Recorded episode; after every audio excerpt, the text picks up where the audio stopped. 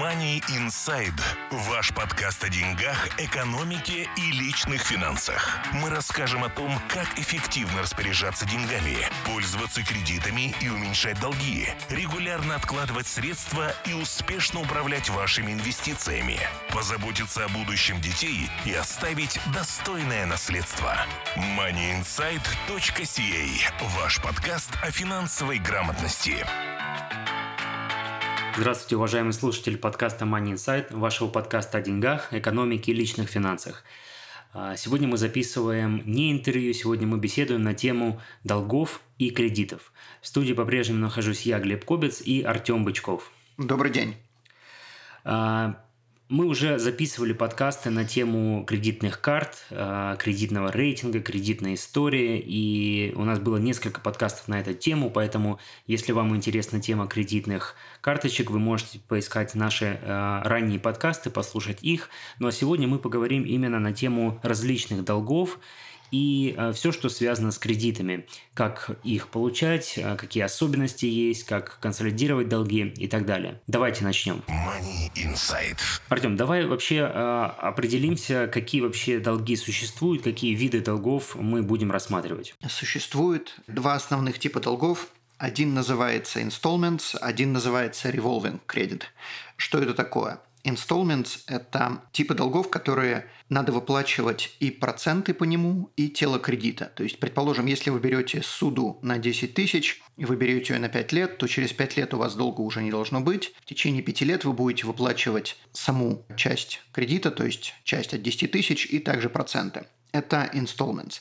Revolving – это тот тип кредитов, по которому вы должны выплачивать только проценты. Понятное дело, что в вашем случае будет лучше выплачивать и тело кредита, но вы не обязаны, вы можете выплачивать только проценты. К installments относятся э, суды, ипотеки, к revolving кредит относятся кредитные карточки, line of credit, overdraft и подобные вещи. Окей, а если мы говорим о судах, то какие суды существуют? В большинстве случаев суды, которые вы будете брать, они будут относиться или, например, суда на машину, или же суда на учебу, или же ипотека. Ипотека – это точно такая же суда, только в случае неуплаты э, у вас отберут дом. Э, есть суды, которые называются secured, есть суды, которые называются unsecured. Secured – это то, что в случае неплатежа у вас есть что-то забрать. Например, если вы покупаете машину, большинство суд, которые вы будете брать в банке, они будут secured.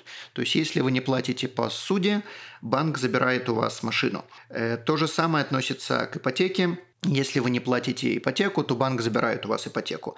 Unsecured – это любые виды суд, которые при неуплате у вас нечего забрать, вам просто портят кредитную историю.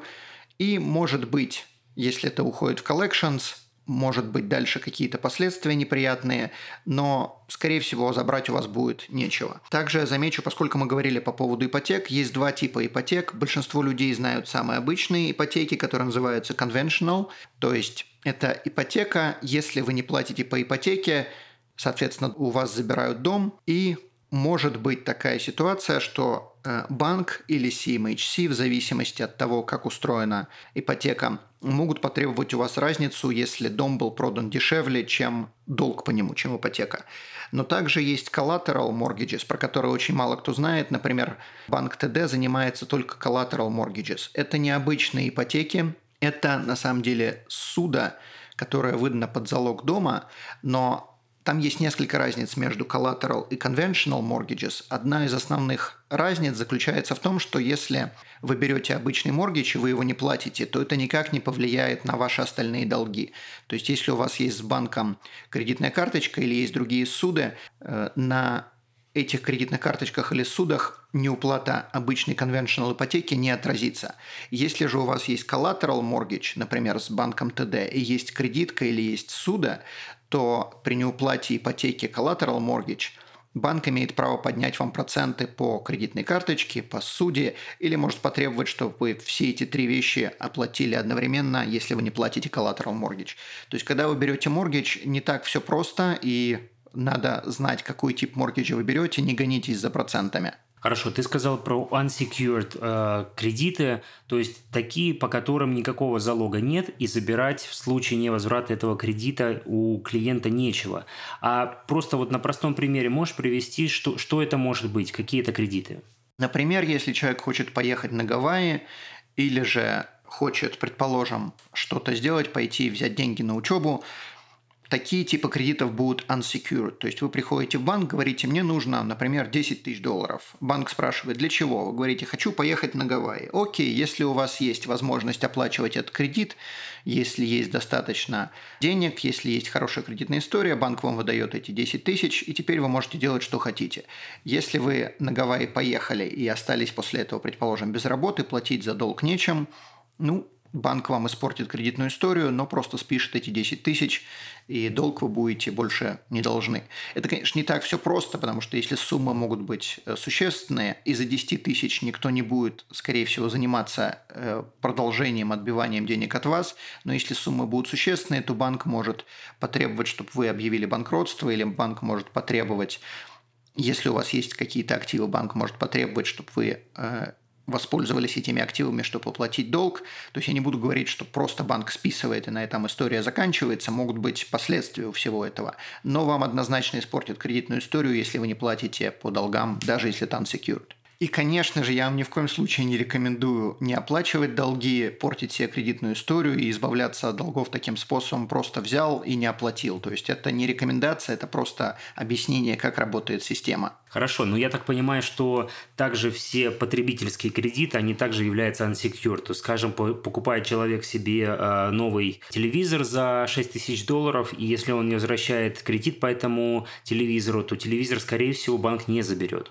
Да, когда мы говорим о secure долгах, то security, то есть то, что банк возьмет как security в случае неуплаты, должно быть где-то зарегистрировано. Э, никто ваш телевизор регистрировать не будет, даже если вы взяли большую газонокосилку за 20 тысяч долларов, ее тоже, скорее всего, регистрировать не будет, она никому не нужна. Будут рассматривать вашу платежеспособность на данный момент, на данный момент покупки будут рассматривать, какая у вас кредитная история, на основании этого если у вас до этого была очень хорошая кредитная история, то, скорее всего, эту газонокосилку вы тоже будете оплачивать. Но да, большинство кредитов, которые мы берем, кредитные карточки, line of credit или же обычную суду, они большинство unsecured. Хорошо, а если уж ты сказал про возможность, э, ну, теоретическую возможность невозврата этих долгов, насколько, по твоему, может быть, опыту или мнению, испортиться может кредитная история, кредитный рейтинг э, в таких случаях? Испортиться может очень сильно, если, это, если человек не оплачивает долги, то уходит в collections – если у человека есть collections, и человек отказывается платить collections, то, в принципе, история может быть испорчена на несколько долгих лет, может быть, 5-6 лет. В большинстве случаев через 7 лет это будет не актуально, но даже если через 7 лет у человека в кредитной истории будет написано, что была collections, и она не была оплачена, многие банки не захотят работать с этим человеком и потребуют, чтобы долги были, следующие долги были secure. Напомни, какие еще последствия в случае невозврата долгов и в случае серьезно, э, серьезного изменения кредитной истории в худшую сторону. То есть, если кредитная история сильно испортилась и рейтинг сильно упал. Чем это еще грозит? Если у человека есть collections, то, понятное дело, взять новые долги будет невозможно, никто человеку эти долги не даст. Также в некоторых организациях, например, в финансовых организациях, например, государство проверяет кредитную историю, и может быть ситуация, что человек не сможет устроиться на работу именно из-за плохой кредитной истории, из-за collections. То есть, э, когда... И человек может даже об этом не знать. То есть, человеку просто проверяют кредитную историю, банк знает, предположим, что у человека плохая история, человеку отказывают в работе. Почему? Никто не говорит. Также, если вы хотите, предположим, приобрести дом в будущем или хотите сделать какую-то большую покупку или вам нужны деньги срочно на какую-то операцию, предположим, вам никто в долг не даст. Хорошо. А предположим, если у человека есть моргидж, кредит на э, ипотека, и он, у него, допустим, фикст э, контракт на 5 лет. Э, через 5 лет, естественно, ему нужно его переподписывать или продлевать. И, соответственно, в течение пяти лет у него происходит э, невозврат по какому-то долгу. Что происходит с этим, в этом случае с моргиджем? Банк продлит моргидж или нет? Вопрос интересный. Это все зависит. Зависит от нескольких вещей. Во-первых, если это mortgage conventional, как я до этого говорил, то банк не проверяет кредитную историю, банк не проверяет, э, работает человек, банк вообще не проверяет ничего, по большому счету. Вот вам следующий терм, вот такие проценты, будьте добры подписать здесь или здесь, и все. И вы продолжаете свой, свою ипотеку на следующий э, терм, то есть 3, 4, 5, 10 лет, которые решите. Если же у вас collateral mortgage и у вас плохая кредитная история, то банк может сказать, извините, вначале оплатите долги, справьте кредитную историю, потом мы с вами будем иметь дело. И также может быть ситуация, что банк может прислать бумажку, в которой будет написано за 30 дней будьте добры оплатить полностью свою ипотеку. Я повторюсь, это будет, это может быть, это не обязательно, что это будет, но это может быть там, где collateral mortgage. Также ситуация, если человек хочет перевести mortgage в другой, в другой банк или в другую организацию, в таком случае не имеет значения, какой моргидж у него был до этого и какой моргидж будет после этого. Если у человека плохая кредитная история, то новый банк будет проверять кредитную историю, и если плохая кредитная история, то вполне реально, что человеку ничего не дадут.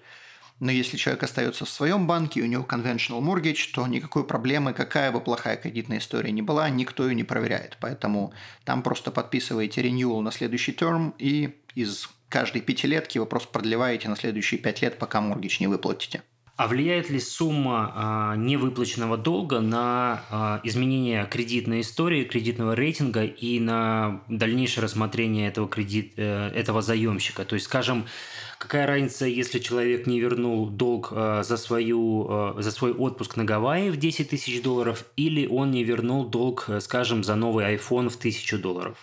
Скажу больше. Я видел практику однажды, когда человеку прислали письмо, э, он не доплатил 5 долларов по своей ипотеке, по какой-то причине он уехал, и у него осталась задолженность в 5 долларов. Это дело ушло в collections. Понятное дело, что банк сообразил очень быстро, что из-за такой смешной суммы в collections это быть не должно, но тем не менее кредитную историю первоначально человеку подпортили.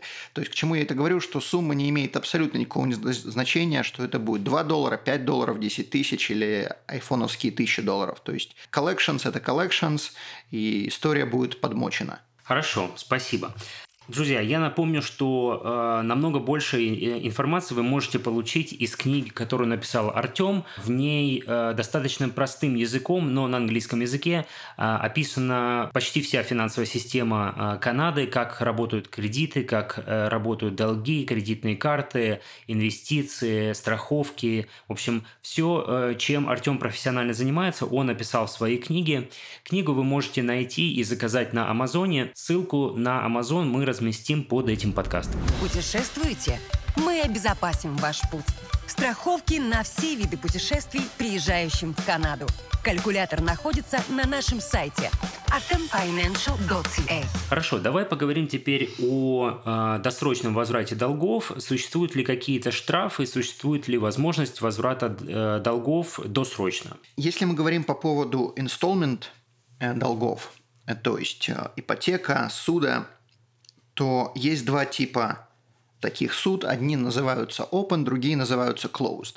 Обычно суды, они open. То есть в любой момент их можно оплатить. Если вы взяли суду и у вас вдруг появились деньги через два дня, вы можете просто прийти в банк, оплатить полностью всю суду, заплатить за эти 2-3 дня процентов, и на этом история заканчивается.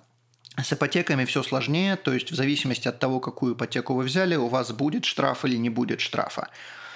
Э, большинство ипотек, которые вы берете, они будут closed. То есть, если вы оплачиваете ипотеку досрочно, соответственно, тогда вам надо будет заплатить определенный штраф, который э, у вас должен быть прописан в документах.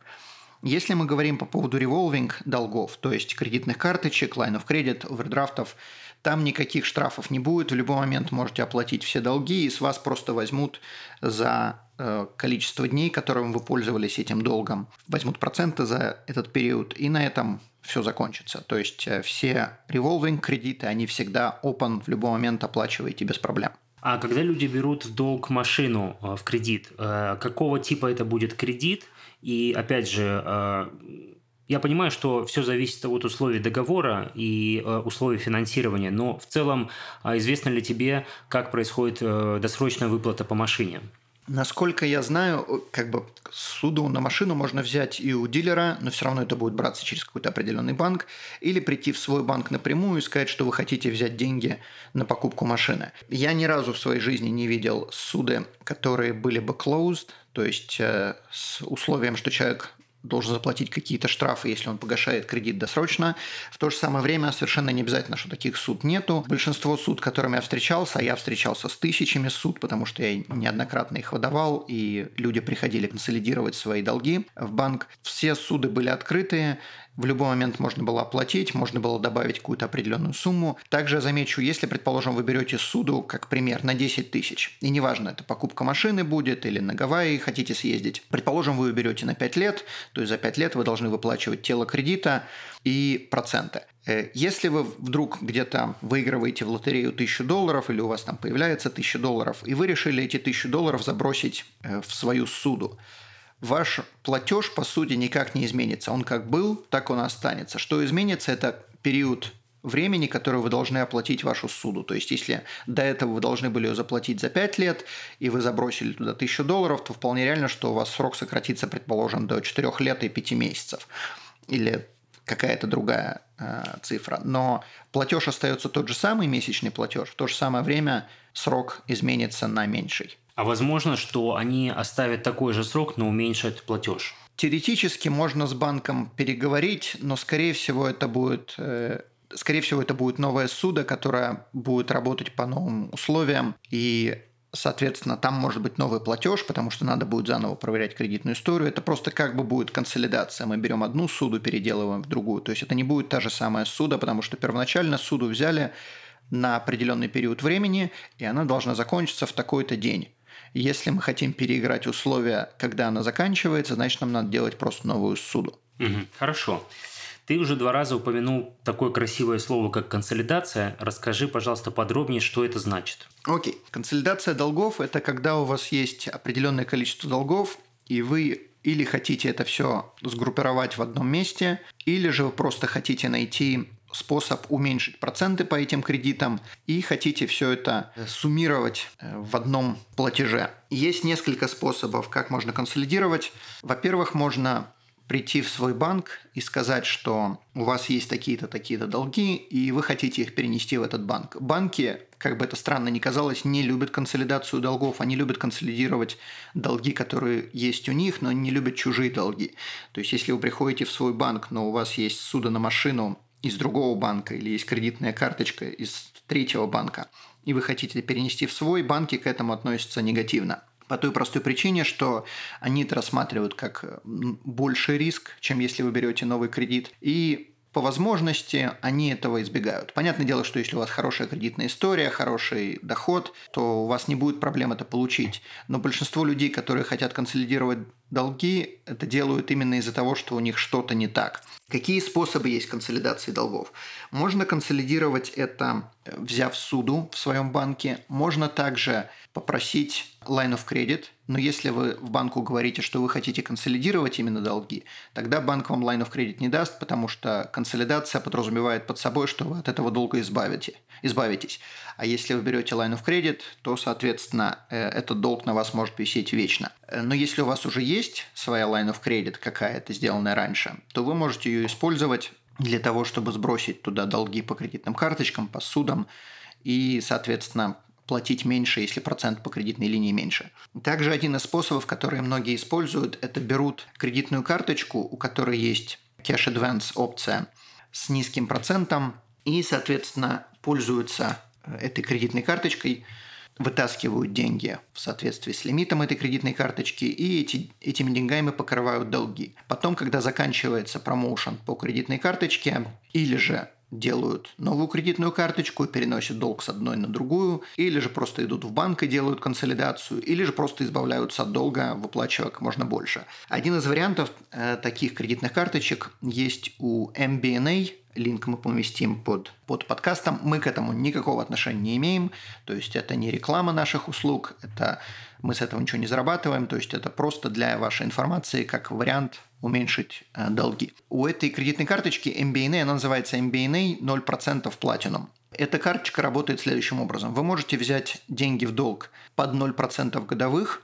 на целый год, но если вы вытаскиваете деньги, то с вас MBNA, а MBNA является частью ТД, э, с вас MBNA берет 1% за перевод денег. То есть, если вам дали лимит 10 тысяч, предположим, то вы можете до 10 тысяч перенести с MBNA карточки на свой счет, неважно, где у вас счет, это может быть в ТД, это может быть не в ТД, и за этот перевод с вас MBNA берет 1%. После же этого с вас в течение года не берут никаких процентов, и то, что вы оплачиваете, идет за оплату долга, то есть за тело кредита. Когда через год этот промоушен заканчивается, вам надо или же закончить полностью этот покрыть этот долг, или же где-то найти деньги для того, чтобы оплатить остаток суда, или же продолжать платить, но тогда проценты там, конечно, будут уже совсем не 0%. Замечу еще одну вещь, которая очень важная. Если вы будете пользоваться этим советом и воспользуетесь MBNA, имейте в виду, что 1%, который с вас берет MBNA, он прибавляется к вашему долгу. И если вы полностью, как пример, у вас лимит 10 тысяч – теоретически вы можете вытащить 10 тысяч, но если вы вытаскиваете 10 тысяч, 1% будет 100 долларов. То есть тогда долг у вас становится 10 тысяч 100 долларов, и со 100 долларов у вас берут совершенно другие проценты, это не будет 0%. Поэтому если вы будете вытаскивать деньги, не вытаскивайте полностью весь лимит, оставьте еще какой-то зазор на 1%, который с вас возьмет MBNA. Окей, okay, а когда происходит выплата своих старых долгов за счет новых долгов. Скажем, у нас есть долг в одном банке, а мы берем в другом банке, чтобы погасить этот долг. Как это отражается на кредитной истории и как банки рассматривают э, выдачу таких долгов? Если вы приходите в банк, скажем, у вас есть в банке A, у вас есть 10 тысяч, долг есть в банке B 5 тысяч, долг или кредитная карточка, не имеет значения. Вы приходите в свой банк C и говорите, вот у меня есть 15 тысяч долгов в A и B, и я хочу их перевести к вам.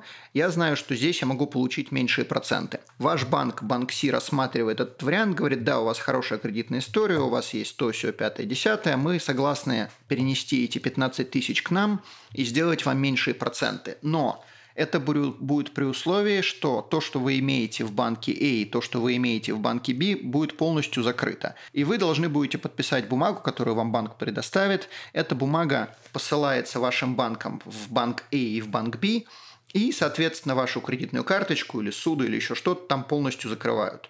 То есть вам выдают, вам делают консолидацию только на условии, что вы закрываете то, что у вас есть. Но не получаете новый долг. Вы не получаете новый долг, вы просто берете из, из, из одной корзинки, перекладываете в другую, и в новой корзинке вы получаете меньший процент при условии, что предыдущие корзинки у вас закрывают.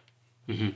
Хорошо, давай под, под, под, э, подведем такой небольшой итог по поводу консолидации. В каком случае она актуальна и зачем она делается? Зачем она делается? Во-первых, конечно же, она делается для того, чтобы платить меньше процентов. То есть мне сложно представить ситуацию, когда человек будет консолидировать долги, если ему предлагают больше процент. Зачем? Зачем мне платить больше банкам, если я могу платить меньше? Также она делается для того, чтобы избавить человека от долгов. Большинство консолидации они делают, делаются для кредиток, для того, чтобы избавиться от долгов по кредиткам. И если кредитки – это revolving долг, то есть вы можете платить проценты, и проценты будете платить всю свою жизнь, и ваш долг совершенно не будет никуда исчезать, то когда вы делаете консолидацию, вы конвертируете его в installment долг. То есть через какой-то период времени ваших долгов уже не должно быть. То есть таким образом вы просто заставляете самого себя или банк вас заставляет оплачивать ваши долги полностью через период времени. То есть если вы принесли банку 5 кредиток, то банк вам сказал, хорошо, мы это консолидируем, но при условии, что 5 кредиток мы закрываем, и при условии, что через 5 лет вы от долгов избавляетесь. Если вас такое устраивает, мы согласны, предположим, это сделать. Вот основные причины. Ну, я так еще подразумеваю, что достаточно веской причиной может быть именно удобство оплаты долгов, потому что намного легче платить, э, оплачивать долг в одном банке, нежели в пяти других банках одновременно, или особенно если это в разные даты, то э, совсем уж неудобно, и именно из-за этого люди часто пропускают платежи, потому что они просто забывают даты оплаты долгов, э, и в этом начинают путаться. В случае консолидации вы платите одному банку, и вы всегда знаете, когда у вас один платеж. Да, но я замечу пару вещей. Во-первых, э, никто не будет делать консолидацию, ну, как бы разумный человек не будет делать консолидацию, если у него это есть в пяти банках, а консолида... процент по консолидации будет выше. То есть, как мы сказали, даже если это будет неудобство, но платить надо больше, мало кто согласится на это. Также по поводу дат, то, что ты сказал в разные даты, многие не знают, но если у вас есть э, кредитные линии, кредитки, суды, большинство банков позволяет поменять дату оплаты. То есть вы можете обратиться в свой банк и сказать, я не хочу платить по кредитке, там, не знаю, 15 числа, я хочу платить каждого первого. И этот срок банк может изменить. То же самое относится к кредитным линиям, кредитным карточкам. Я не буду говорить за все банки, потому что я не знаю, как это работает во всех банках, но Скорее всего, во всех банках есть такая возможность поменять дату оплаты кредита, и, соответственно, если у вас есть 5 кредиток, 5 кредитных линий или еще чего-то, 5 штук, вы можете обратиться в банк, и с вас будут снимать э, платеж в, один, в одну и ту же дату по всем долгам. Money Insight. Хорошо, интересен такой вопрос. Можно ли списывать проценты, которые мы платим по различным нашим долгам а, с наших налогов? В большинстве случаев ответ будет, конечно же, нет, но есть ситуации, когда ответ будет «да». В каких случаях? Во-первых, если вы берете деньги в долг для того, чтобы вести бизнес-деятельность, или если вы берете деньги в долг для того, чтобы инвестировать, тогда, может быть, вам можно списывать проценты по долгам. Например, если у вас есть бизнес дома, вы ведете какую-то бизнес-активность, вы зарабатываете какие-то деньги, тогда вы можете списывать часть по ипотеке, по процентам по ипотеке в соответствии с тем, какую часть дома вы занимаете. Если ваш офис занимает 10% от дома, то значит 10% по процентам по ипотеке вы можете списывать. Я замечу, это не по платежу по ипотеке, а именно процентов, которые вы платите от ипотеки. Также, если вы берете деньги в долг для того, чтобы купить оборудование, для того, чтобы вести, опять-таки, какую-то бизнес-деятельность, все эти проценты можно списывать полностью. Не имеет значения, берете вы это лично или вы, у вас есть корпорация – если вы это взяли, и вы можете показать, что вот конкретно вот эту сумму взяли на конкретно вот это вот действие для бизнеса, вы можете это списывать. Ни в коем случае не совмещайте бизнес-кредитки или бизнес-суды вместе со своими личными тратами. В таком случае списывать будет нельзя. И также line of credit общая, ее лучше не мешать. Ни в коем случае, потому что как только вы смешали, хотя бы один доллар вы смешали со своими личными растратами, списывать будет уже нельзя. То есть все, что вы взяли по кредитным линиям, по кредиткам, по судам, неважно, неважно по, какой, по какому виду долгов, если вы взяли на бизнес-активность, проценты по этому делу вы можете списывать. Поэтому не всегда имеет смысл выплачивать эти долги как можно быстрее, потому что они полностью удаляются. Также одна из вещей, которая в принципе, популярная в Канаде, это если вы берете деньги в долг для инвестиций. Я сразу замечу, ни в коем случае никому вообще не рекомендую это делать. Тем не менее, как бы я это рассказываю только для информации, и тем не менее люди должны знать, как это работает. В некоторых случаях это имеет смысл воспользоваться этой махинацией. Если вы берете деньги в долг для определенных инвестиций, инвестиции должны быть те, которые в теории могут принести доход. Например, если вы берете деньги в долг для того, чтобы купить кусок золота, ни в теории, ни в практике кусок золота приносить доход не будет. Но если вы берете деньги в долг для того, чтобы инвестировать в фондовый рынок и покупить э, или ETF, или mutual fund какой-то, то, соответственно, проценты по этому долгу, может быть, можно списать. Почему может быть? Это зависит от некоторых факторов. Во-первых, какой тип инвестиций вы делаете? Будет ли это registered или non-registered? Если вы инвестируете деньги в RRSP, то списать проценты будет нельзя. Списать проценты можно только тогда, когда у вас будут non-registered investments. Также, как я уже сказал, эта инвестиция должна иметь потенциал платить какой-то доход. То есть, если вы инвестируете в акции, акции имеют потенциал платить доход. Если вы инвестируете в кусок земли или в золото, дохода никакого не будет. Money Insight.